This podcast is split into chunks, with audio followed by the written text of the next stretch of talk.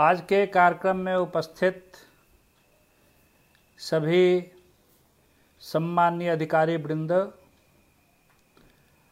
अन्य अन्य जुड़े सभी महानुभावों, परम आत्मीय संसवक बंधुओं, चौदह अगस्त अखंड भारत स्मृति दिवस के रूप में हम सब मनाते हैं, याद करते हैं। आज की नई पीढ़ी को अगर पूछा जाए तो क्या हुआ? तो शायद इतना समय बीता है तो उसको भी स्मरण नहीं है जो चौदह अगस्त को क्या हुआ था। नई पीढ़ी को यह मालूम है जब 15 अगस्त उन्नीस को देश आज़ाद हुआ। लेकिन 14 अगस्त के मध्य रात्रि में देश का विभाजन भी हुआ। इसीलिए नई पीढ़ी को इन सब बातों की जानकारी होनी चाहिए। और उस अखंड भारत के स्मृति किन कारणों से देश का विभाजन हुआ? वो पीढ़ी दर पीढ़ी जाना आवश्यक है। इसलिए मैं कहता हूँ ये अखंड भारत ये बौद्धिक का विषय नहीं है। ये तो स्वयंसेवकों के लिए श्रद्धा का विषय है। और जब हम कहते हैं अखंड भारत का संकल्प करते हैं तो आज के व्यवहार चतुर लोग ये कहते हैं, अरे भाई पुराने मुर्दे को क्यों उखाड़ते हो? फिर से उन बातों का स्मरण करना मतलब देश को एक रक्तपात, भीषण हिंसा, उसकी ओर ढकेल देना है। और दुर्भाग्य से 1947 के बाद ऐसे व्यवहार चतुर लोगों की संख्या अपने देश में ज़्यादा हो गई। उनको ऐसा लगता है जो टूट क्या टूटा है? मिट्टी का एक टुकड़ा टूटा है। वो ऐसे मानने वाले लोग हैं जब सौराष्ट्र की भूमि को अगर पाकिस्तान हड़प लेता है तो क्या करना है? सौराष्ट्र की भूमि में क्या होता है? मुँह खोलो तो दस बारह मच्छर ही प्रवेश करता है। ऐसी भूमि टूट गया भी तो क्या अंतर है? हम ऐसे पूर्वजों की संतान नहीं हैं। हम सबने तो इस धरती को केवल कंकर पत्थर रेत का समुच्चय नहीं माना है। ये तो साक्षात जगत जननी जगदम्बा की प्रतिमूर्ति है। इसको माता का श्रेष्ठ स्थान देकर में बसा लिया है। इसलिए मात्र नहीं है, ये मातृभूमि हमारी है। हमारे देश का सामान्य जन अपने जीवन को जीने के लिए इस भूमि से उसका पैर का स्पर्श आवश्यक होता है तो उस स्पर्श से पहले भी वो हाथ बढ़ाकर पहले इस भूमि को नमस्कार करता है और थोड़ा पढ़ा लिखा व्यक्ति है तो वो कहता है, विष्णु पत्नी नमस्तुभ्यम पाद स्पर्शम क्षमस्व में। जीवन जीने के लिए अपने पैरों से स्पर्श आवश्यक है। लेकिन उसके लिए क्षमा करना ऐसा श्रेष्ठ स्थान जिन पुत्रों ने दिया है, उसके लिए माँ का विभाजन तो अत्यंत पीड़ादायक है। हज़ारों वर्ष पहले हमारे पूर्वजों ने इस भूमि का स्थान आत्मा का स्वरूप दे करके अपने हृदय में बसा लिया, ऐसे मातृभूमि का विभाजन आज के ही मध्यरात्रि को हुआ। ये किसी भी पीढ़ी के लिए, किसी भी पुत्र के लिए कष्टदायक है। हमको स्मरण क्यों करना है? किन नीतियों के कारण, किसकी गलती के कारण जो देश का सामान्य जन अत्यंत स्वतंत्रताकांक्षी था, हज़ारों वर्ष तक हर पर किए सत्ता को अपने तलवार के पानी का शानी दिखाने वाला समाज, वो एक ही लेखनी के फटकारे में ऐसा बुजिल कैसे हो गया? इसलिए वो बीतने वाला, वो चलने वाले सब नीतियों का स्मरण आवश्यक है। क्या हुआ? एक ही माँ के दो पुत्र, अपने माँ के बंटवारे के लिए संघर्ष कर किए। इस कहानी को समझने के लिए स्मरण आज का आवश्यक है। कुछ व्यवहार चतुर लोग ऐसा कहते हैं अरे भाई, अखंड भारत करते हो मतलब क्या होगा? ये संभव है क्या? ये Pakistan is a settled fact बात गलत है। ये सेटल फैक्ट नहीं है। ये एक स्वप्न है। यह एक दुस्वप्न है। स्वप्न पर लाठी गोली कुछ भी चलाइए, स्वप्न नहीं टूटता है। स्वप्न को अगर तोड़ना है तो व्यक्ति को झकझोर कर जगा देना पड़ता है। भारत का सोया हुआ समाज जिस दिन इस दुस्वप्न से निकलेगा, उस दिन भारत अखंड हो जाएगा। भारत का बुद्धिजीवी प्रश्न करता है यह संभव है क्या? दुनिया के इतिहास में अनेकों उदाहरण ऐसे देखने को मिल रहे हैं। जो नहीं था वो हुआ है, फिर भी बुद्धिजीवी प्रश्न करता है, ये संभव है क्या? दोनों जर्मनी एक हुए हैं। कोई सोच सकता था क्या ये दोनों जर्मनी एक होगा? सोवियत रूस, दुनिया का महाशक्ति, आज भूतपूर्व सोवियत रूस हो गया, ये कोई सोच सकता था क्या? दुनिया के नक्शे से 2000 वर्ष तक अंतर ध्यान रहने वाला एक देश। उस देश के मूल बसिंदे दुनिया के सब देशों में बिखरे हुए। एक दो वर्ष नहीं, दो हज़ार साल तक मन में इस जिजबिशा को पाल के रखा जो अगर अवसर मिलेगा तो अपने देश को दुनिया का निराकार देश हम नहीं रहने देंगे। इस निसीम भक्ति भावना के बल पे जब उस देश के लोगों को अवसर मिला तो वहाँ के संसद में अपनी स्वतंत्रता की घोषणा की। उस समय दुश्मन देश के युद्धक विमान उस देश पर बमों की वर्षा कर रहे थे। कई कई लड़ाइयाँ उसको लड़नी पड़ी है दुश्मन देश से। वहाँ का सामान्य जन कंधे में बंदूक टांग कर खेती करता है। देश की सुरक्षा के लिए कब लड़ना पड़ जाए? कहा गया था उसको, जू की धरती को लेकर क्या करोगे? उससे चौगुनी उपजाऊ भूमि अफ्रीका में ले लो। लेकिन उन लोगों ने कहा, हमको वही भूमि चाहिए जहाँ जीवन कष्टप्रद हो जाता है, वो हमारी मातृभूमि है। और अपने मातृभूमि के निसीम भक्ति भावना के बल पर वो इजराइल इतना ताकतवर बना, जो दुनिया का कोई देश उसकी ओर टेढ़े निगाह से देखने की हिम्मत नहीं करता है। जो देखता है, उसकी आँखें फूट जाती है।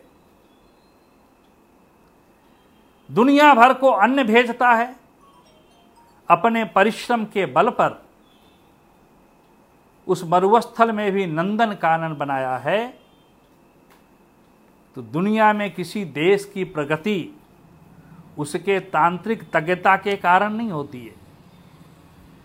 देश की प्रगति तो वहाँ के जन सामान्य के भावना के भरोसे होती है। जब देश का सामान्य जन कंधा से कंधा मिलाकर अपने देश के लिए काम करता है, तब देश प्रगति करता है।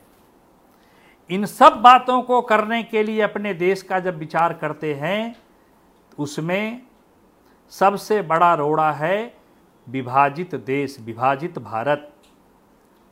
भारत में विभाजन एक ऐसी अनहोनी घटना है, जिसके कारण भारत के जन सामान्य का स्वाभिमान मुरझा गया। हमारे हाथों से कुछ अच्छा हो सकता है, ये स्वाभिमान चला गया।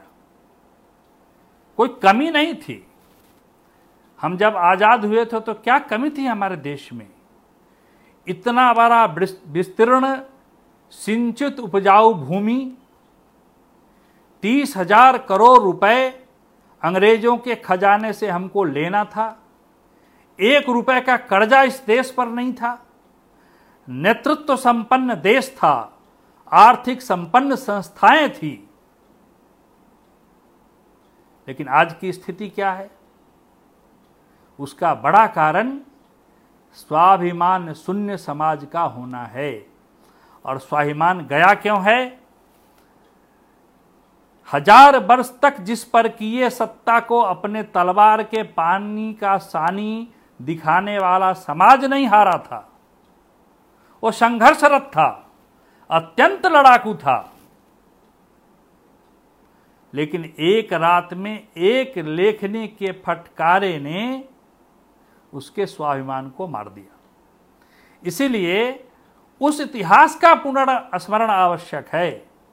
इस इतिहास के पुनर्स्मरण में कई प्रकार के श्रद्धेय लोगों का नाम आएगा। वो नाम लेने के पीछे उनकी अवमानना करना नहीं है, बल्कि उनके नीतियों का एक सटीक विश्लेषण है। कहाँ गलती हुई? व्यक्ति है तो गलतियाँ हो सकती है। एक सिद्धांत के अतिरेक के कारण समाज की इतनी बड़ी हानि हो सकती है उसके कारण उनके प्रतिष्ठा का हरण करना नहीं है, बल्कि वस्तुनिष्ठ विश्लेषण है। उदाहरण के लिए समझना है तो अठारह की क्रांति विफल क्यों हुई? तो कारण गिनाते गिनाते एक कारण ऐसा आता है जिसमें हम कहते हैं, जो मंगल पांडे ने समय से पहले शुरू कर दिया। इसके कारण अठारह की क्रांति विफल हो गई। इसका ये मतलब नहीं है जो मंगल पांडे के प्रति श्रद्धा नहीं है।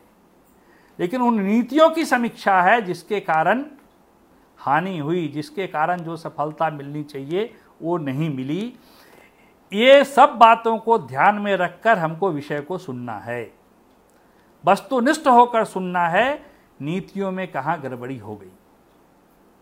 अपना देश, बड़ा सबल, सशक्त, आर्थिक दृष्टि से संपन्न रहा है।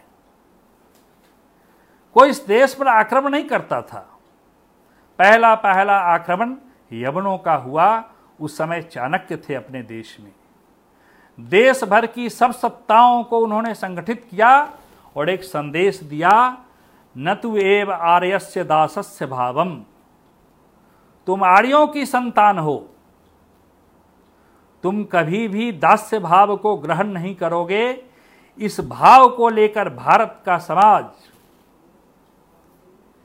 इतना स्वतंत्रताकांक्षी बना जो 700 वर्षों तक यवनों के बाद जितने आक्रांता आए, सबको उस स्वतंत्रताकांक्षी समाज के आग में सबको जलना पड़ा।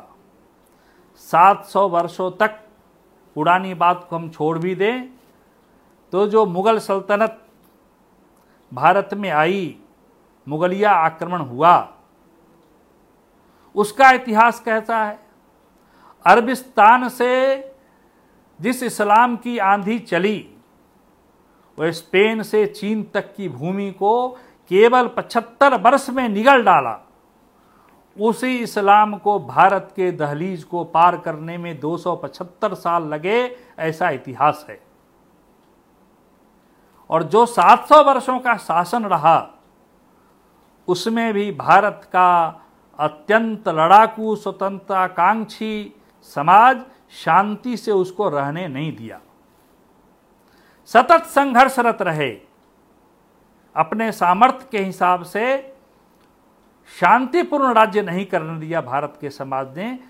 संघर्ष करता रहा, लड़ते रहे और लड़ते रहते सत्रहवीं शताब्दी के प्रारंभ में तो वो परकीय सत्ता इतनी कमज़ोर हो गई थी जो लगभग माना जाए तो पूर्णतः अंत हो गया था। नाम मात्र के उसके नाम पर जो शासक बचे थे, वो दिल्ली का दरबार था। दिल्ली के दरबार के सुरक्षा का काम भी पूना के लोग करते थे, पूना दरबार के लोग करते थे और उसके सैनिकों का वेतन दिल्ली का दरबार नहीं चुका पाया। तो पूना का सेनापति आकर सिंहासन को तोड़कर सैनिकों के वेतन का पैसा असूल करता है, ऐसा इतिहास था। धीरे धीरे परकीय सत्ता को समाप्त करके स्वदेशी सत्ता फिर से प्रभावी हो रही थी। लेकिन 700 वर्षों के शासन में अपने ही समाज का एक बड़ा वर्ग, जो पूर्वजों से एक रिश्ता है हमारा भाई का, खून का संबंध वो परकीय हो गए थे। वो अपने धर्म को छोड़ दिए थे। ऐसी थोड़ी संख्या अपने देश में हो गई थी। परकीय सत्ता को हम खदेड़ रहे थे और जो अपने लोग विधर्मी हो गए थे, उसको धीरे धीरे हजम करने की प्रक्रिया शुरू हो गई थी। उसी समय सत्रह में पलासी के युद्ध में एक अंग्रेज़ी सत्ता का उदय हुआ। अब तक जितने आक्रांता आए अपने देश में, उससे ज़्यादा मक्कार, कुटिल, चालाक आक्रांता अंग्रेज़ के रूप में आए, तीस वर्षों के अंदर ही पूरे देश में वो प्रभावी हो गए। पूर्ण प्रभावी होते उससे पहले हमारे पूर्वजों ने अठारह की क्रांति में उसको धकेल दिया। अगर ठीक समय पर वो क्रांति होती तो शायद अंग्रेज़ों को उसी समय जाना पड़ता। लेकिन वो क्रांति दब गई। बाद में अंग्रेज़ कलेक्टरों ने रिपोर्ट किया, जो भारत के अंदर समाज, जो बाहर से बटा हुआ दिखता है, वो वास्तव में बटा हुआ नहीं है। वो अंदर से एक है।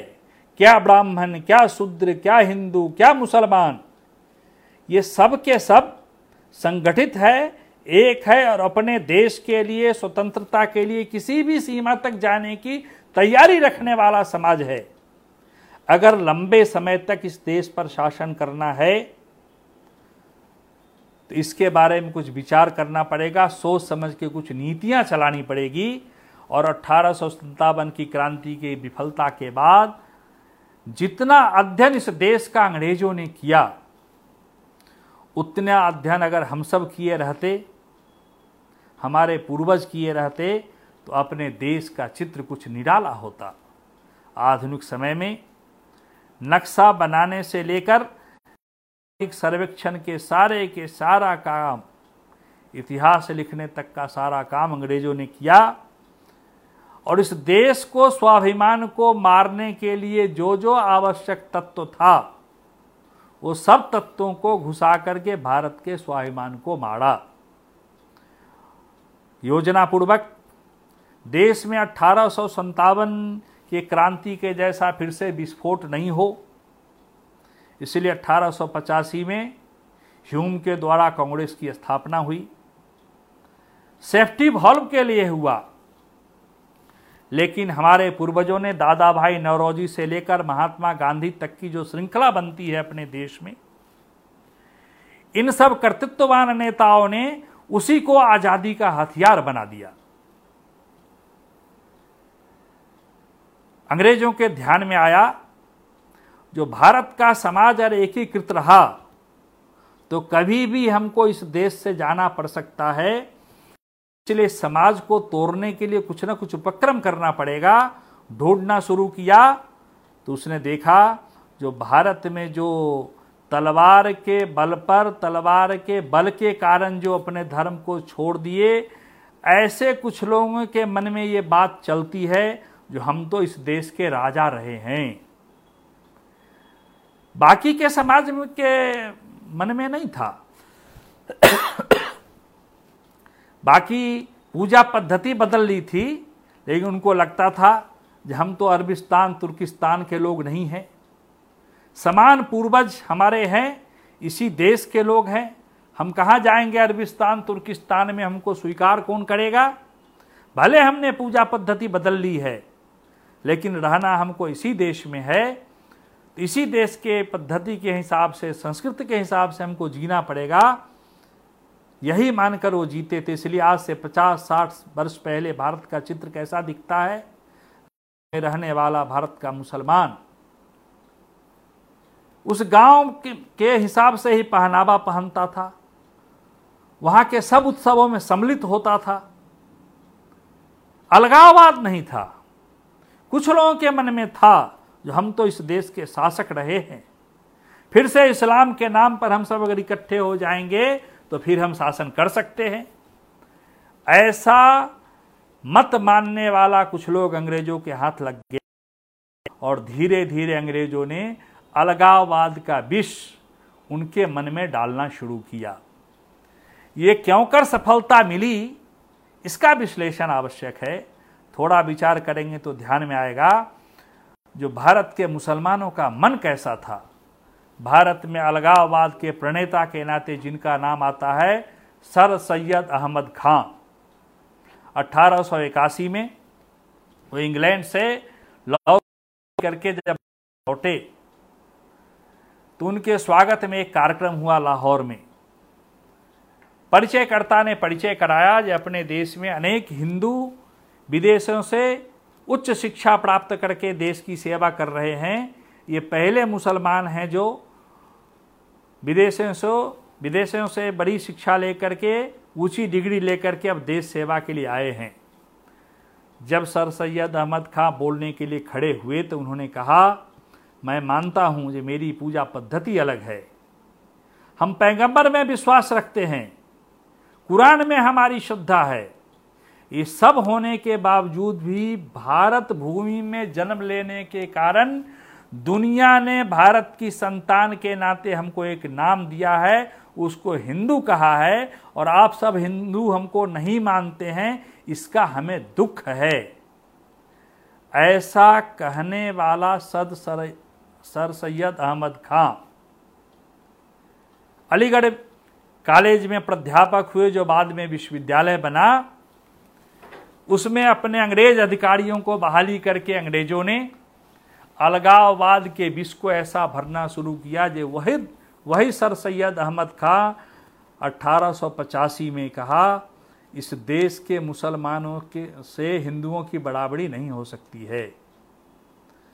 इस देश से मुसलमान हिंदू तो दास्ता के लिए है। दोनों में बराबरी कैसे हो सकती है? यहाँ से अलगाववाद भरना शुरू किया और अलगाववाद कितना सफल हुआ है, इसके परीक्षण के लिए सबसे पहले अंग्रेज़ 1905 में इस देश के एक राज्य का संप्रदाय के आधार पर विभाजन किया वो है बंगाल। पूर्वी बंगाल, पश्चिमी बंगाल। समझाया था जो इस राज्य का विभाजन इसलिए कर रहे हैं जो पूर्वी बंगाल में मुस्लिम जनसंख्या अधिक है धीरे धीरे इस्लामिक स्टेट ही बनेगा। लेकिन मुसलमानों के मन में अलगाववाद कितना कम था, इसकी उग्र प्रतिक्रिया हुई। लगता था जो आज़ादी का जोश इस देश में ठंडा हो गया है। उस बंदे मातरम गीत को लेकर के फिर से ये देश खड़ा हो गया। बड़े बड़े कार्यक्रम संपन्न हुए बड़े बड़े प्रदर्शन हुए। रविन्द्रनाथ ठाकुर के नेतृत्व में कलकत्ता में पचास हज़ार लोगों का कार्यक्रम रक्षाबंधन के दिन संपन्न हुआ। रविन्द्रनाथ ठाकुर ने सबको संकल्प कराया। जब हम इस विभाजन को स्वीकार नहीं करेंगे उसमें क्या हिंदू, क्या मुसलमान सब सम्मिलित थे। छह वर्षों के संघर्ष के बाद अंग्रेज़ों को 1911 में इस विभाजन के मसौदे को रद्द करना पड़ा। अंग्रेज़ों ने देखा, हमारे नीतियों के समर्थन के लिए कोई दल होना चाहिए, कोई दल ही नहीं है। तो उन्होंने मुस्लिम लीग की स्थापना कराई। ढाका ढाका के नवाब सलीमुल्ला को हज़ारों पाउंड का नाम मात्र के ब्याज पर कर्जा देकर के उससे मुस्लिम लीग बनवाया। और ढाका के नवाब ने ज्यों बयान दिया कि भारत में मुसलमानों का हित अलग है तो मुस्लिम लीग के संस्थापक सदस्यों में से दो तीन लोगों ने इस्तीफा दे दिया अगर भारत में मुसलमानों का हित आप अलग मानते हैं तो ऐसे संगठन में हमको नहीं रहना है। और रिजाइन कर दिया। अलगावाद उतना नहीं था। लेकिन अपने ही समाज के बारे में देखने का दृष्टिकोण, उसके बारे में आकलन, जब अपने ही नेताओं के मन में कम होना शुरू हो गया तो वहाँ से अलगाववाद बढ़ना शुरू हो गया।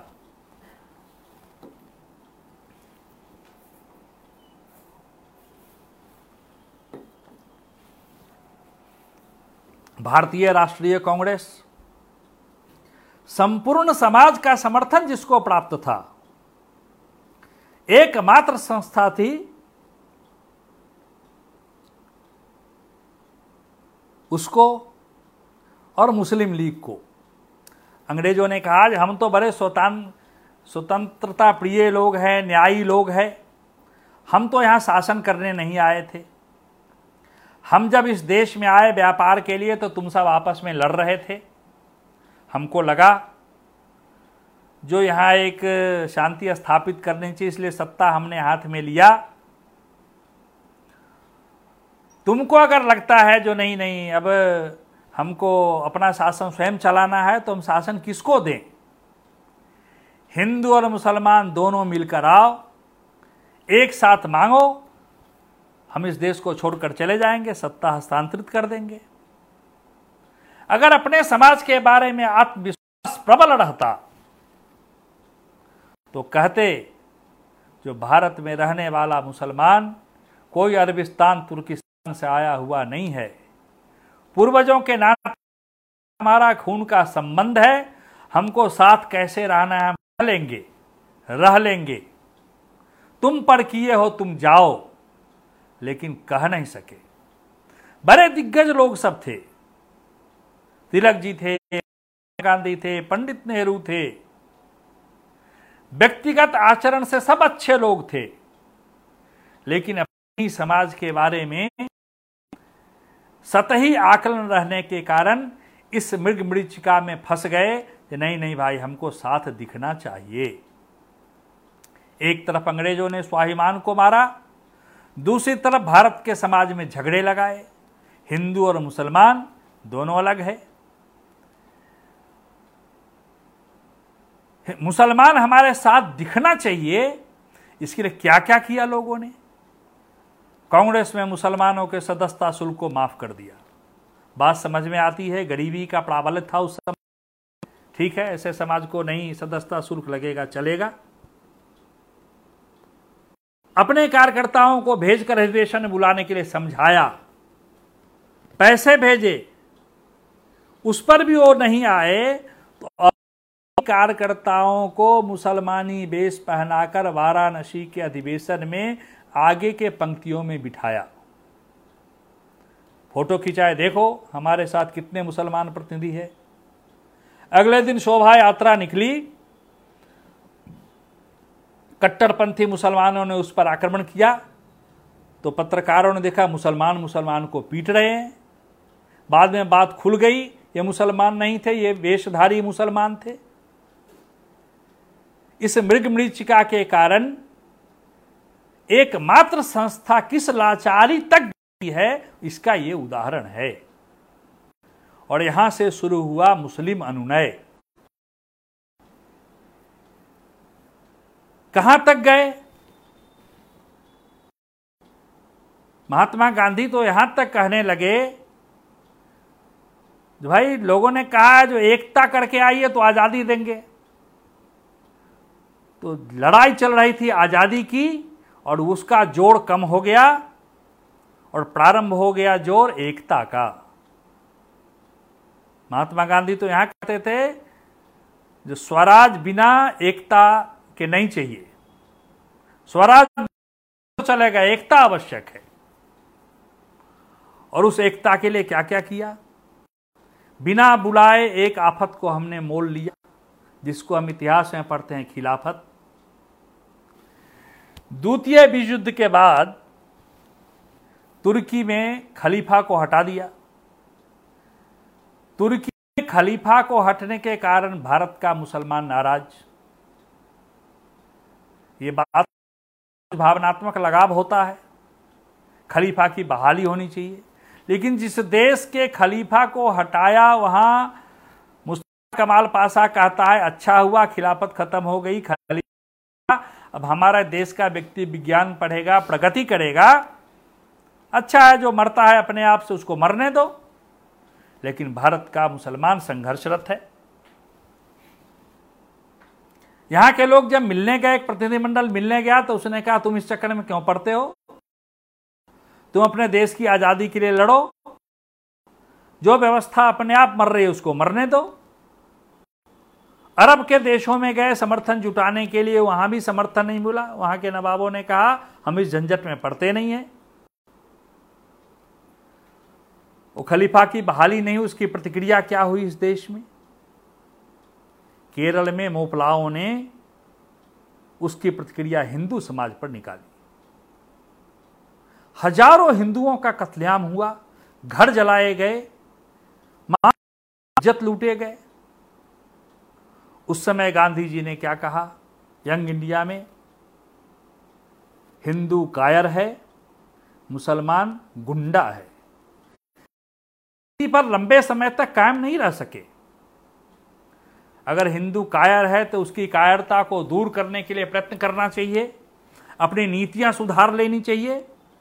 वो नहीं किया। दूसरा उन्होंने कहा यह सूरवीर मोपला अनपढ़ है अपने समझ के हिसाब से जो उनको अपना धर्म समझ में आता है, उसके हिसाब से अगर कुछ प्रतिक्रिया वो कर रहे हैं तो मैं तो हिंदू समाज से कहूँगा, वो किसी शस्त्र को न उठाए। आत्महत्या कर ले अगर महिलाओं के साथ कुछ दुराचार होता है तो। लेकिन हिंसा नहीं करना चाहिए। अगर पूरा का पूरा हिंदू समाज नष्ट हो जाता है तो मैं अपने अहिंसा के सिद्धांतों का चरमावधि समझूँगा और भारत में इस्लाम का शुद्धिकरण हुआ, ऐसा मैं मानूँगा। अरे भाई, कैसी नीति है? इस्लाम के शुद्धिकरण के लिए भारत का हिंदू समाज नष्ट हो जाए? नीतियाँ नहीं सुधारी। एक एक कदम अलगाबाद के बढ़ते गए। राष्ट्रवाद मुसलमानों को समर्थन नहीं किया। 1905 में बनी मुस्लिम लीग, जब बंगाल का विभाजन 1911 में रद्द हो गया तो सलीमुल्ला इतना दुखी हुआ जो राजनीति से ही वो संन्यास ले लिया। और मिस्टर जिन्ना, वो तो राष्ट्रवादी थे। जब तक वो राष्ट्रवादी रहे तो ऐसे राष्ट्रवादी मुसलमानों को कभी कांग्रेस के लोगों ने तरजीह नहीं किया। जब वो अलगाववादी हो गए, तब उनको पूछना शुरू किया। अलगाववादी लोग तो धीरे धीरे पस्त होकर घर बैठ गए थे।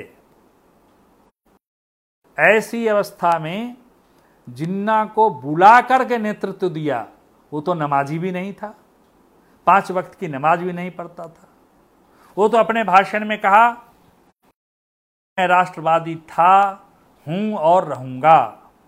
तिलक के राजद्रोह का केस लड़ने वाला जिन्ना, वो इतना बड़ा अलगाववादी कैसे हो गया? तो अंग्रेज़ों ने अपने नीतियों के सफलता का, जिनका प्रयोग करना चाहिए किया। मुस्लिम लीग का नेतृत्व जब जिन्ना के हाथ में आया तो पहले पहले उन्होंने अंग्रेज़ों से मांग किया कि भाई हमको दो चाहिए, दो मांगे चाहिए। एक जितना भाव आप हिंदुओं को इस देश में देते हैं, उतनी ही मान्यता मुसलमानों को भी मिलनी चाहिए, भले हमारी जनसंख्या कम है। और दूसरा, अलग मताधिकार संघ हमको दीजिए। उस मताधार, मताधिकार संघ में क्या था? रिज़र्व कॉन्स्टिट्युएंसी उसमें मुसलमान ही उम्मीदवार होंगे, मुसलमान ही वोट करेंगे, इतनी खतरनाक मांग। अंग्रेज़ जो शासक थे, उन्होंने कहा, ये अलगाववादी मांगे हैं, इसको हम स्वीकार नहीं कर सकते हैं। लेकिन लखनऊ के अधिवेशन, मुस्लिम लीग और कांग्रेस का जो संयुक्त अधिवेशन हुआ, जिसमें लखनऊ पैक्ट के नाम से हम सब जानते हैं, वो मांग माना था, मांगा था अंग्रेज़ों से। लेकिन अंग्रेज़ों के बदले कांग्रेस ने ही दोनों मांग को स्वीकार कर लिया। क्यों? मुसलमान साथ में दिखना चाहिए। साथ में आज़ादी की लड़ाई में आना चाहिए। कोई बसता नहीं है। केवल मदन मोहन मालवीय को छोड़कर तिलक जी जैसे लोगों ने भी कहा लखनऊ अब भारत का भाग्योदय होगा। खिलाफत आंदोलन में दुनिया भर के पत्रकारों ने देखा, जो हिंदू मुसलमान सब मिलकर खिलाफत आंदोलन में लगे हैं उसमें दोनों के मन का सेंट्रल फैक्ट अलग है। मुसलमानों के मन का सेंट्रल फैक्ट क्या है? खलीफा की बहाली। हिंदुओं के मन का सेंट्रल फैक्ट क्या है? देश की आज़ादी। अलगाबाद वहाँ भी था। मान लिया कांग्रेस ने और तीसरी बात, एक विशेषाधिकार दे दिया। जो बात आपको ठीक नहीं लगती है, वो हम इस देश में नहीं करेंगे। बीटो दे दिया एक बार। ब्लैक मेलर को आप कुछ दीजिए। तो उतने से संतुष्ट नहीं होता है। थोड़ी मांग करेगा, उसकी पूर्ति कर दिए दोबारा माँगता है, तिबारा माँगता है, वही अवस्था आई। और दो मांगे मांगे, मांगी गई तो चार मांग लेकर आ गए। चार मान लिया तो चौदह मांग लेकर आ गए। और अंत में नकाराधिकार का प्रयोग दे दिया, कोड़ा चेक दिया तो देश का ही विभाजन कर दिया। यह देने का अधिकार किसी को नहीं था, किसी समाज से पूछा नहीं था। संपूर्ण समाज एक मत से नेतृत्व दिया था। तिलक के जाने के बाद गांधी जी के हाथों में जो नेतृत्व आया,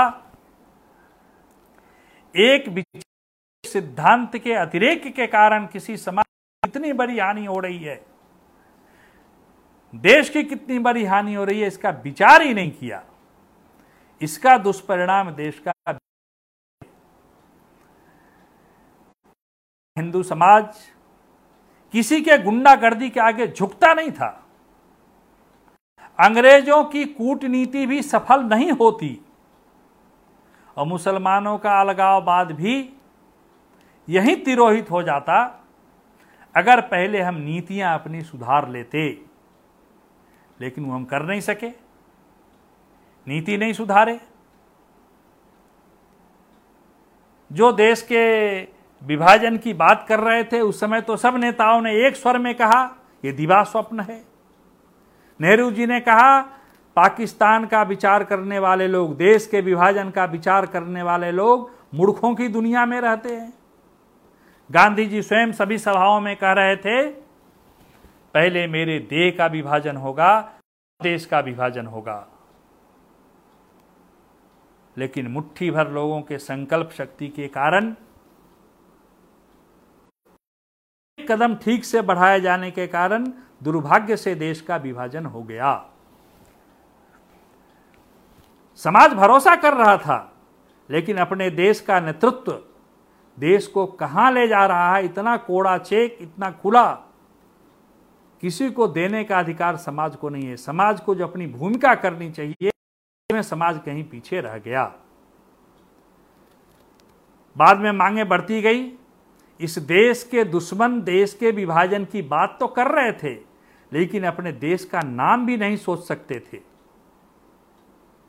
रोमलता चौधरी जैसा व्यक्ति, कैम्ब्रिज के तीन और मुसलमान छात्रों ने मिलकर पंजाब से पी, अफ़गानिस्तान से के से कश्मीर, बलूचिस्तान का तान मिलाकर एक ही पाकिस्तान नया शब्द कर दिया। और लाहौर में रावी के तट पर, जहाँ दस वर्ष पहले कांग्रेस कांग्रेस ने पूर्ण स्वाधीनता की मांग की थी, उसी रावी के तट पर पाकिस्तान प्रस्ताव पारित किया। अगले दिन यहाँ के पत्रकारों ने इस देश के दुश्मन, जो देश का नाम भी नहीं सोच सकते थे ऐसे नाम को फ्लैश कर दिया, सर्वजनीन सर्व भारतीय पाकिस्तान प्रस्ताव पास।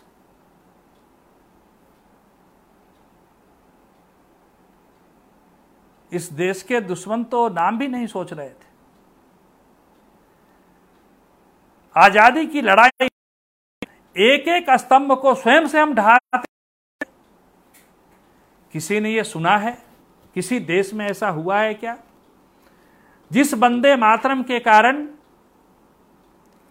भारत का स्वाभिमान खड़ा हुआ देश की आज़ादी की लड़ाई में, भारत का नौजवान एक हाथ में गीता लेकर बंदे मातरम कहते हुए फांसी का फंदा चूम लेता है, उस राष्ट्रगान को ही कोई देश पंगु बना देता है।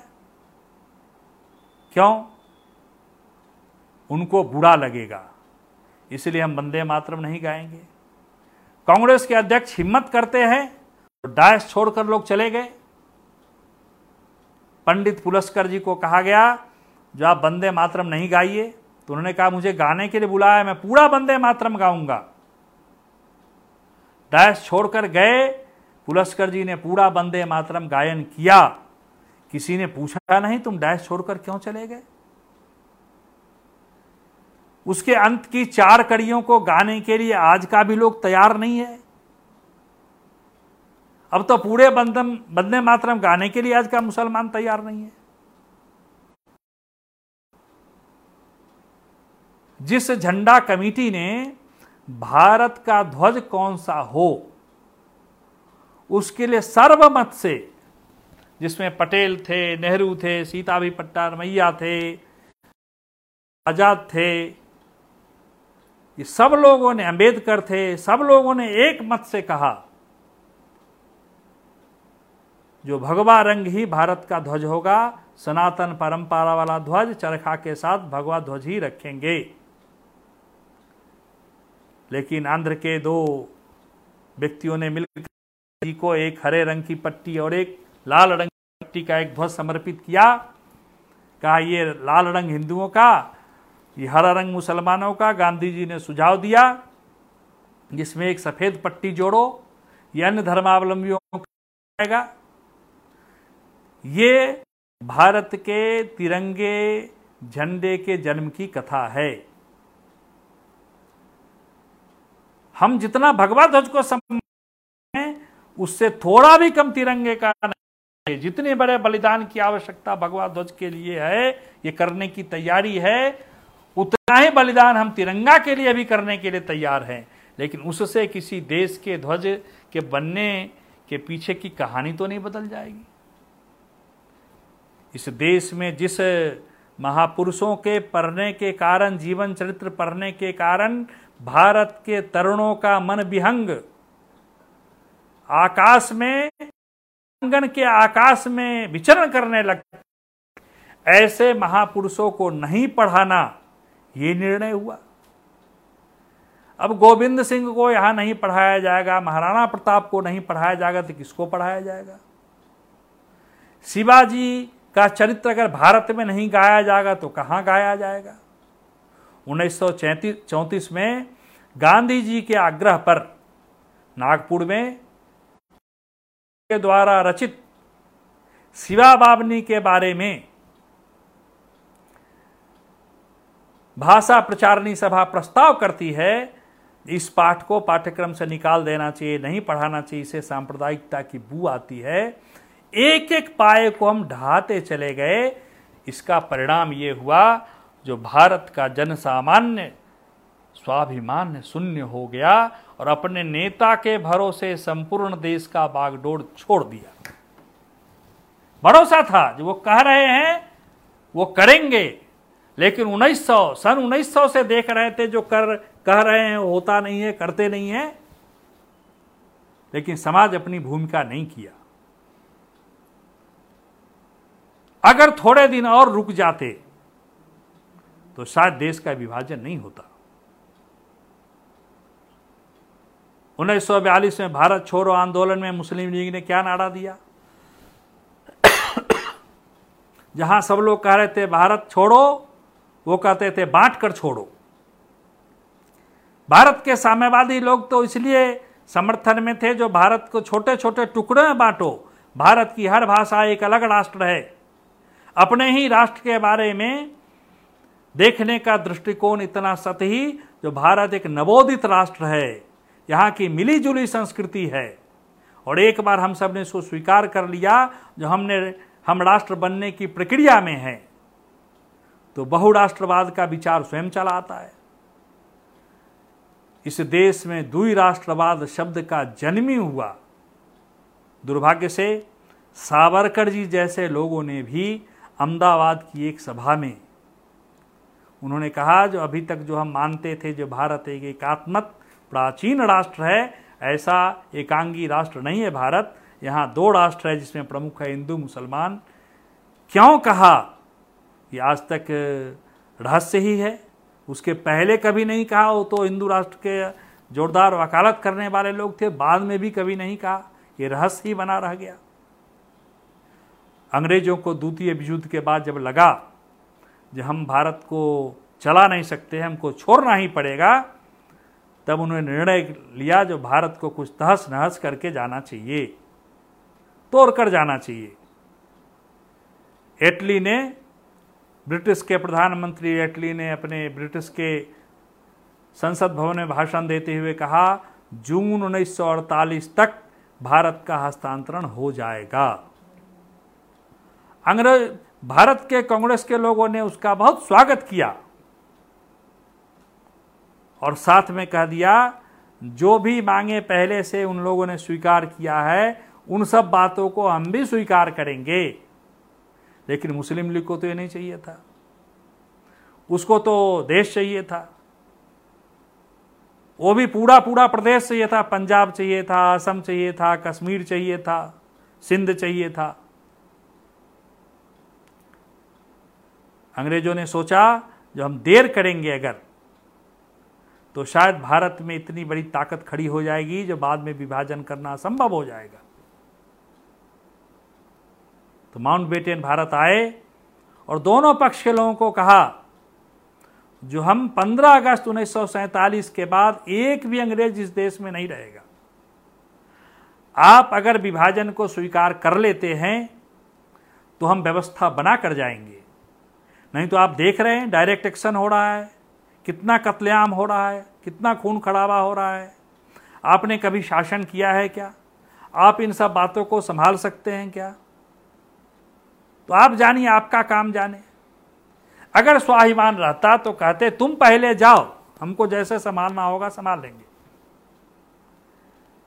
लेकिन रीढ़ विहीन लोग के जैसे हमारे पूर्वजों ने कहा, नेताओं ने कहा, नहीं नहीं नहीं, आप व्यवस्था बनाकर जाइए, नहीं तो वास्तव में बहुत गड़बड़ हो जाएगी। जिन्ना को बुलाकर कहा, जो मिलता है, उसको स्वीकार करो। जिन्ना तो तैयार नहीं था। ये कटा, फटा पाकिस्तान लेकर हम क्या करेंगे? अंग्रेज़ों ने उसको समझाया, जो अगर देरी हुई तो तुम्हारा ये पाकिस्तान का स्वप्न दिवा स्वप्न हो जाएगा। अगर मान लो किसी तरह जादू चलाकर तुमने दो चार साल बाद पाकिस्तान बना ही लिया तो तुम कैंसर पेशेंट हो। छह महीने से ज़्यादा जी नहीं सकते हो। तो तुम उसमें कहाँ रहोगे? अगर अभी जो मिलता है उसको स्वीकार कर लेते हो तो एक नए राष्ट्र के जनक के नाते तुम्हारा नाम इतिहास में अमर हो जाएगा। अगर केवल छह महीना कांग्रेस के लोग रुक जाते, अपनी नीतियाँ सुधार लेते तो शायद देश का विभाजन नहीं होता। देश विभाजन के प्रस्ताव की स्वीकृति जून में कांग्रेस पार्टी ने अपने पार्टी में रखा। बहुमत से वो पास हुआ। लेकिन पुरुषोत्तम दास टंडन जैसे अकेले व्यक्ति उस प्रस्ताव के विरोध में भाषण दिया तो उस प्रतिनिधि सभा में बैठे लोगों की अवस्था कैसी थी, उनके भाषण में सबसे जोरदार तालियाँ बजती रही। कांग्रेस के नेता जो प्रस्ताव के समर्थन में भाषण दे रहे थे तो तालियाँ नहीं बजती थी। समाज की अवस्था ये बात दिखाती है जो समाज क्या चाहता था। लेकिन जब पत्रकारों ने नेहरू जी को पूछा कि आप सब तो कह रहे थे जब हम किसी भी इस प्रकार के बातों को स्वीकार नहीं करेंगे विभाजन को स्वीकार नहीं करेंगे आपने क्यों स्वीकार कर लिया? तो नेहरू जी ने कहा विभाजन को स्वीकार नहीं करना मतलब देश की आज़ादी को लड़ाई को और 10, 15, 20, 25 साल वर्ष आगे ढकेलना था। हम सब बूढ़े हो गए थे, थक गए थे। फिर से जेल जाने की तैयारी हमारी नहीं थी। कितना संघर्ष करते। इसलिए हमने स्वीकार कर दिया। अरे भाई, तुम थक गए थे, नया नेतृत्व को जगाकर उसके हाथों में कमान देते, आप आराम करते। लेकिन केवल देश का विभाजन अपने स्वार्थ के लिए नहीं किया। स्वतंत्र भारत के मुकुटमणि बनने का सपना इतना तीव्र था जो स्वार्थ में भारत के विभाजन को स्वीकार कर लिया। सोचा भी नहीं विभाजन हम स्वीकार कर रहे हैं तो क्या होगा? पाकिस्तान जो निर्मित होने वाला है, वहाँ जो हिंदू समाज फंसेगा, उसका क्या होगा? उस जनसंख्या के हस्तांतरण का भी विचार नहीं किया। इतना जल्दी जल्दी में निर्णय लिया जो 15 अगस्त उन्नीस सौ सैंतालीस तक तो लाहौर के लोगों को मालूम ही नहीं था, जो हम भारत में रहने वाले हैं कि पाकिस्तान में रहने वाले हैं। 17 अगस्त को मालूम पड़ा और क्या क्या दृश्य देखा भारत ने? बड़ी संख्या में बंगाल, पंजाब में ट्रेनों में लाशों को भरकर भेजा तोहफा के नाते। उसकी प्रतिक्रिया अगर बिहार में हुई तो बिहार में नेताओं ने आकर इंसानियत को हलाल होने से रोक दिया। ये अंतर है। वहाँ सेना और पुलिस के बल पर यह हत्याएँ हुई। द्वितीय विश्व युद्ध में जितने लोग नहीं मारे गए, उससे बड़ी संख्या में जिसको हम सेखी बघा कहते हैं, ले ली आज़ादी हमने बिन कृपा हाल। अहिंसा के बल पर आज़ादी प्राप्त करने का जो हम दम्भ भरते हैं, ज़्यादा हिंसा हुई। यहाँ संसद में स्वतंत्रता की घोषणा हो रही थी। लाहौर की सड़कों पर 300 हिंदू महिलाओं को नग्न घुमाया जा रहा था। माताओं के सामने बालकों को उछालकर रोका गया। ऐसा दृश्य देखा। बंगाल के महिलाओं के करुण गाथा को सुनकर तो अंग्रेज़ कलेक्टर की पत्नियाँ रो दी चेतना शून्य हो गए कितने लोग। लाखों की संख्या में सब कुछ छोड़कर भारत आने वाले लोग। किससे पूछा था? पंजाब के लोगों से पूछा, जब विभाजन स्वीकार कर रहे हैं। बंगाल के लोगों को पूछा, विभाजन स्वीकार कर रहे हैं। कुछ कुछ स्वार्थ, बस। विभाजन स्वीकार हो गया। 14 अगस्त उन्नीस के मध्यरात्रि को देश में विभाजन हुआ। प्रश्न ये उठता है, उसका दुष्परिणाम क्या हुआ? ये विभाजन के मूल में है, हिंदू भाव को जब जब भूले आई विपद महान। जिन जिन क्षेत्रों से हिंदू जनसंख्या कम हो गई वो वो क्षेत्र इस देश से अलग हो गया। पहले भाई खोए मिटे धर्म संस्थान। पहले हम अपने भाई को खोए, बाद में धर्म स्थान मिट गया, अधर्म की काली छत्र छाया इतने लंबे समय तक चली, या चल रही है जो वो क्षेत्र आज भी सड़ गया है। शरीर से कटा हुआ कोई अंग, उसका परिणाम क्या होता है?